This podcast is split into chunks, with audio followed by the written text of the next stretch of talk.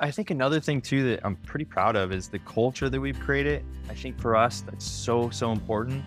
And I, am sure everybody says that, that, you know, culture is important to them as well, but it's something that we're always trying to evolve and get better at.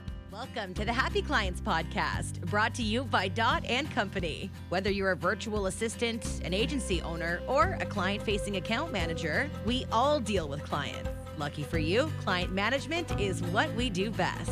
Now, let's dig in, chat cam life, and have some fun along the way. Cheers to happy clients. Adam, we would love to hear about yourself, White Rabbit Group, and everything web dev, apps, whatever you want to share with us. Yeah, well, sounds good. I, I think probably a great place to start is um, kind of my journey and how I got into this sort of like industry because it sort of dovetails nicely into kind of our partner model. So I had another agency before White Rabbit.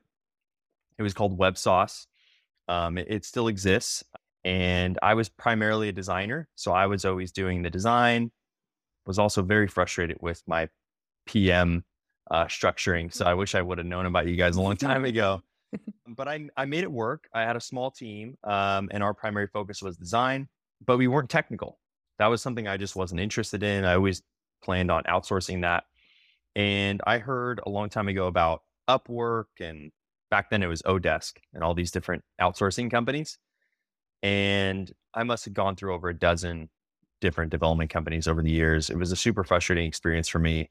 I tried teams in India, I tried teams in Eastern Europe, I tried teams in South America, I tried US teams, and something always went wrong. Either the the communication wasn't good with the PM or with the developer, however, their structure was set up, or timelines were missed, or I think the most frustrating one for me was not matching the designs. As a designer, you spend all this time and energy. I mean, you pour your heart and soul into a design. Every good designer knows that. And then you hand it off to the developer, and then three weeks later or a month later, you get it back and it doesn't match. And it's almost like it was just kind of pieced together. Like they just didn't mm-hmm. care. And it sort of hurts your heart after a while. And uh, and then on top of that, if they're late or if the deliverables don't match, it can create a really bad experience for your client. Be mindful of the timeline here. You can have a great experience at the beginning from the PM side, from the strategy to the creative. But then when you deliver a, a web project and it doesn't match the designs or it wasn't on time or it's not QA'd properly, uh, it kind of negates all that experience that they had before. So I tried company after company. And eventually, White Rabbit uh, reached out to me. They just sent me a cold email. Actually, uh, it was a personalized email. they said, "Hey, I you know really like your agency. I like this case study." And uh, after about a year of talking with them, I finally said, "Okay, I'll, I'll give you a project." And uh, I never hired another developer after that. Oh my uh, God, long term gain. Good for them. I know. I yeah. know. And and and then after a while, um, it made sense. They were at the time just developers. So they didn't have any uh, designers in house at all, which fit their model because they were mostly partnering with with other creatives. Mm-hmm. Uh, but there was still like a supplemental need there, either for their own internal design stuff, or sometimes the partners just wanted us to make a few design adjustments. So um, I talked with them and they ended up acquiring my agency and I joined as a as a partner. Um, so I'm our creative director now. And uh, awesome. and since then we've grown from that was a few years ago. We I think we are around 20 employees and now we're almost 90. Um, wow. almost That's entirely wild. word of mouth and yeah, it's it's pretty great. So um, so yeah, so I'm really passionate about what we do because I, I just know the pain points so well and uh, and our focus is on really empowering creatives, you know, to to be able to just kind of whatever they want to dream up for their clients or whatever their clients want. Uh, there's no limitations there. They have us really, you know, you know, having their back, and uh, and has a, a trusted team that can scale with them as they continue to grow. And I've seen that time and time again. Our agencies will, you know, they grow uh, alongside us, and uh, it's really cool. Um, mm-hmm. And can be quite profitable for them too. So, yeah, I love that. And it, it's similar to what we do in the sense where it's focus on what you're good at and then hire your weaknesses. Or, like, right. you know, we all know how hard it is to hire people. And for agencies to go and try and find all these developers like you guys have, that would take so much time and effort and energy. And so that's awesome. I right. love I love your model. That sounds awesome. So when it comes to agency partnerships, what are most of the agencies looking for when they come to you guys? Well, um, sometimes they, it, it's all about timing. So, you know, when they either we talk to them ahead of time because they're being proactive and they know that things can come up and they want to just have the relationship there. Uh, more often, what happens is we get a call and they say, Hey, current development team is not working out, or, you know, we're done with designs and we need to get this going. they have a hard deadline. Um, so it's not uncommon for us to, our first relationship requiring us to kind of be the heroes, you know, mm-hmm. and save the day which is is fun for us. You know, it, we're used to those kind of fiery situations and trying to make it work. Through that experience, it can create a lot of trust and a good start to the relationship. But then we try to say, hey, let's do it the right way moving forward and, you know, plan it properly. So yeah, it usually starts off with a smaller project as well. That's another thing is, you know, I just think it's a lot of responsibility that an agency is giving us. I understand that. And I think it's just for more peace of mind for them. Let's start with something small. It's like dating mm-hmm. before you get married, so to speak you know, we have a 92% retention rate. Um, so I just kind of rely on that and the service that we provide. So if you like us on this small project, then let's do bigger things after that. And what does that agency look like, Adam? Like, what are their pain points that you speak to? What are the problems that you're solving for them?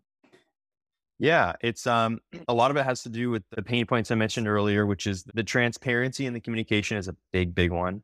I mean, naturally, designers and developers are different people. They're different beasts. They have different ways they communicate. You know, it's sort of like an architect and an engineer, right? They think about things differently. And so it's very easy for there to be communication challenges in the day to day. So that's why we have a, a project manager in between there, which, mm. which I'm sure you guys understand the importance of that. And we try our best to team them up with someone who's technical and skilled in whatever, you know, tech stack that they're needing for the project. But we also want to find someone that's that's flexible enough to be with them long term because we want them to build that personal relationship with that mm-hmm. project manager. In my opinion, this is one of the most important roles in our company. Uh, I mean, every role is, is important and plays its part, but the technical project manager is unique because I haven't really seen it done in the way that we do it, where they're extremely flexible. They can jump into their project management software, whatever that is, whether it's Asana, Teamwork, whatever, Monday, and they can even create an internal email address for us. So if they want us to communicate with their clients on their behalf, we can do that. So it's highly, highly integrated. And we also have a dedicated estimate team, you know, because some of these agencies, they're getting RFPs left and right. They have mm-hmm. ideas on a cocktail napkin, like they're just trying to close deals. So they need a team, you know, if, if they were to come to us every time and we were to say, sorry, that's, you know, we're going to have to charge you a couple hours to provide an estimate for that or something um, it would get pretty tiresome. So we have a dedicated estimate team that we don't charge for. And in most cases, we can provide a detailed spreadsheet estimate breakdown within 24 to 48 hours. So they're constantly updated it with these estimates so they can communicate properly to their clients, close more deals.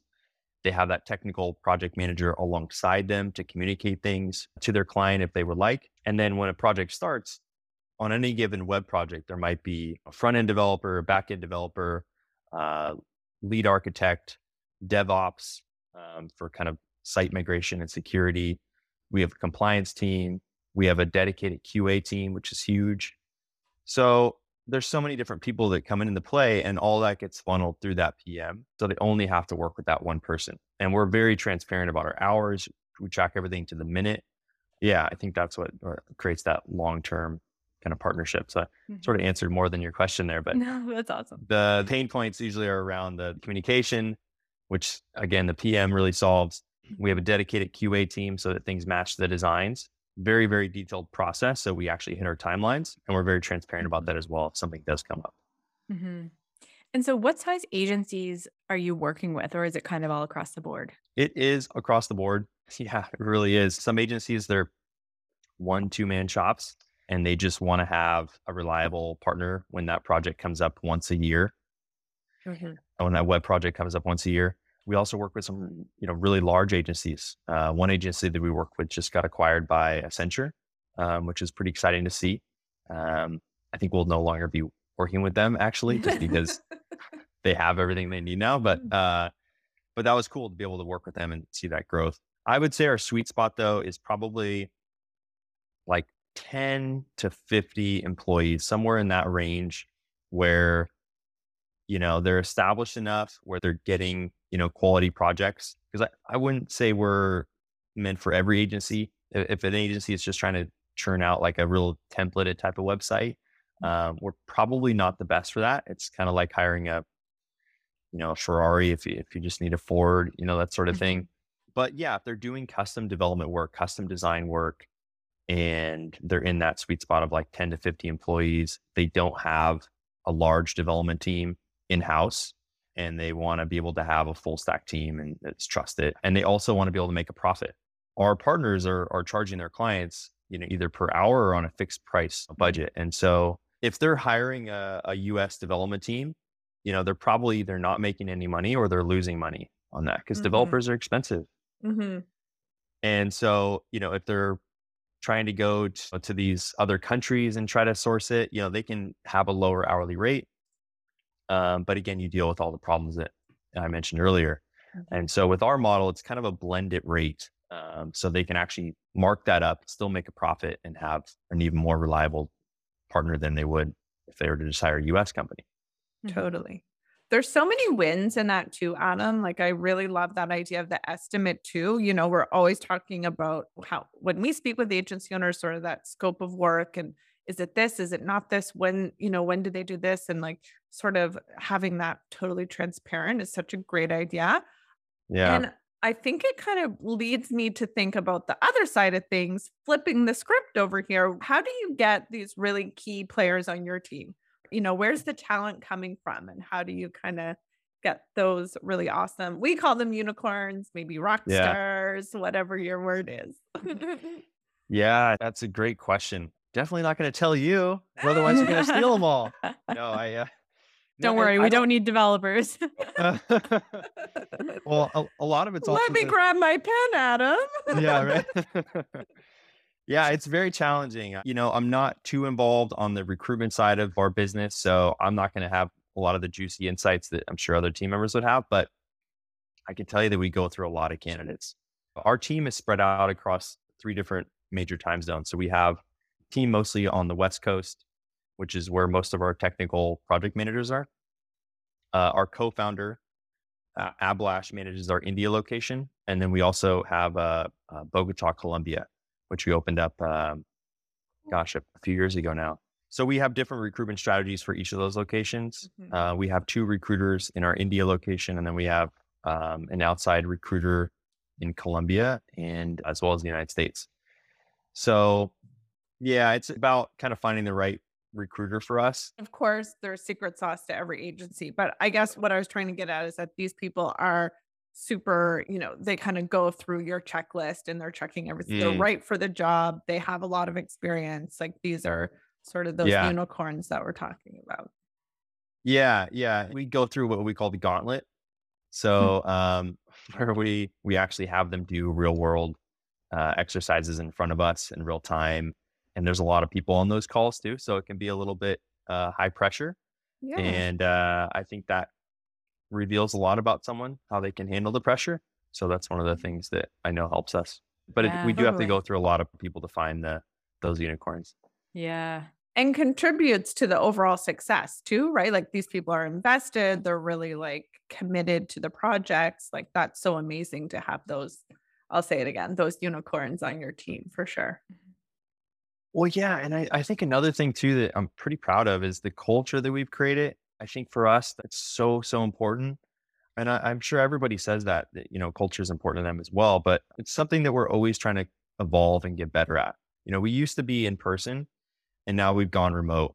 And mm-hmm. so, but we're doing things to try to bring that connection in there.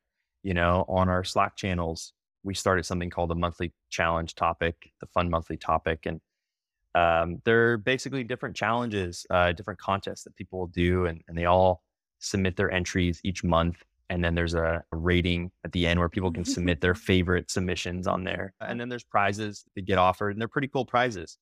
And I can go much deeper into that, but there's a lot of fun things that we do to stay connected.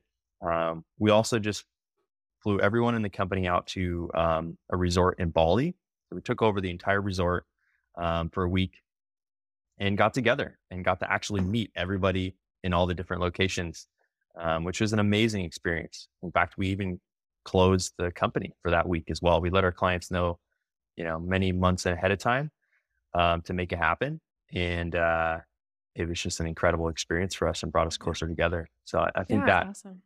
that helps. So that's really awesome. And for sure that would waterfall into like their quality of work and people kind of really excited to get up and start working um and kind of Right. doing the White Rabbit group really awesome work. So with all that um kind of in mind, different agencies, what makes you so passionate, Adam? What do you love about the day to day? The creative Yeah. director role. Yeah. Uh, well, I, I- you know, as a partner, I wear a few different hats. I, I manage our design team. Um, I also manage our business development and our marketing. So um, those are areas that I'm pretty passionate about because, Mhm.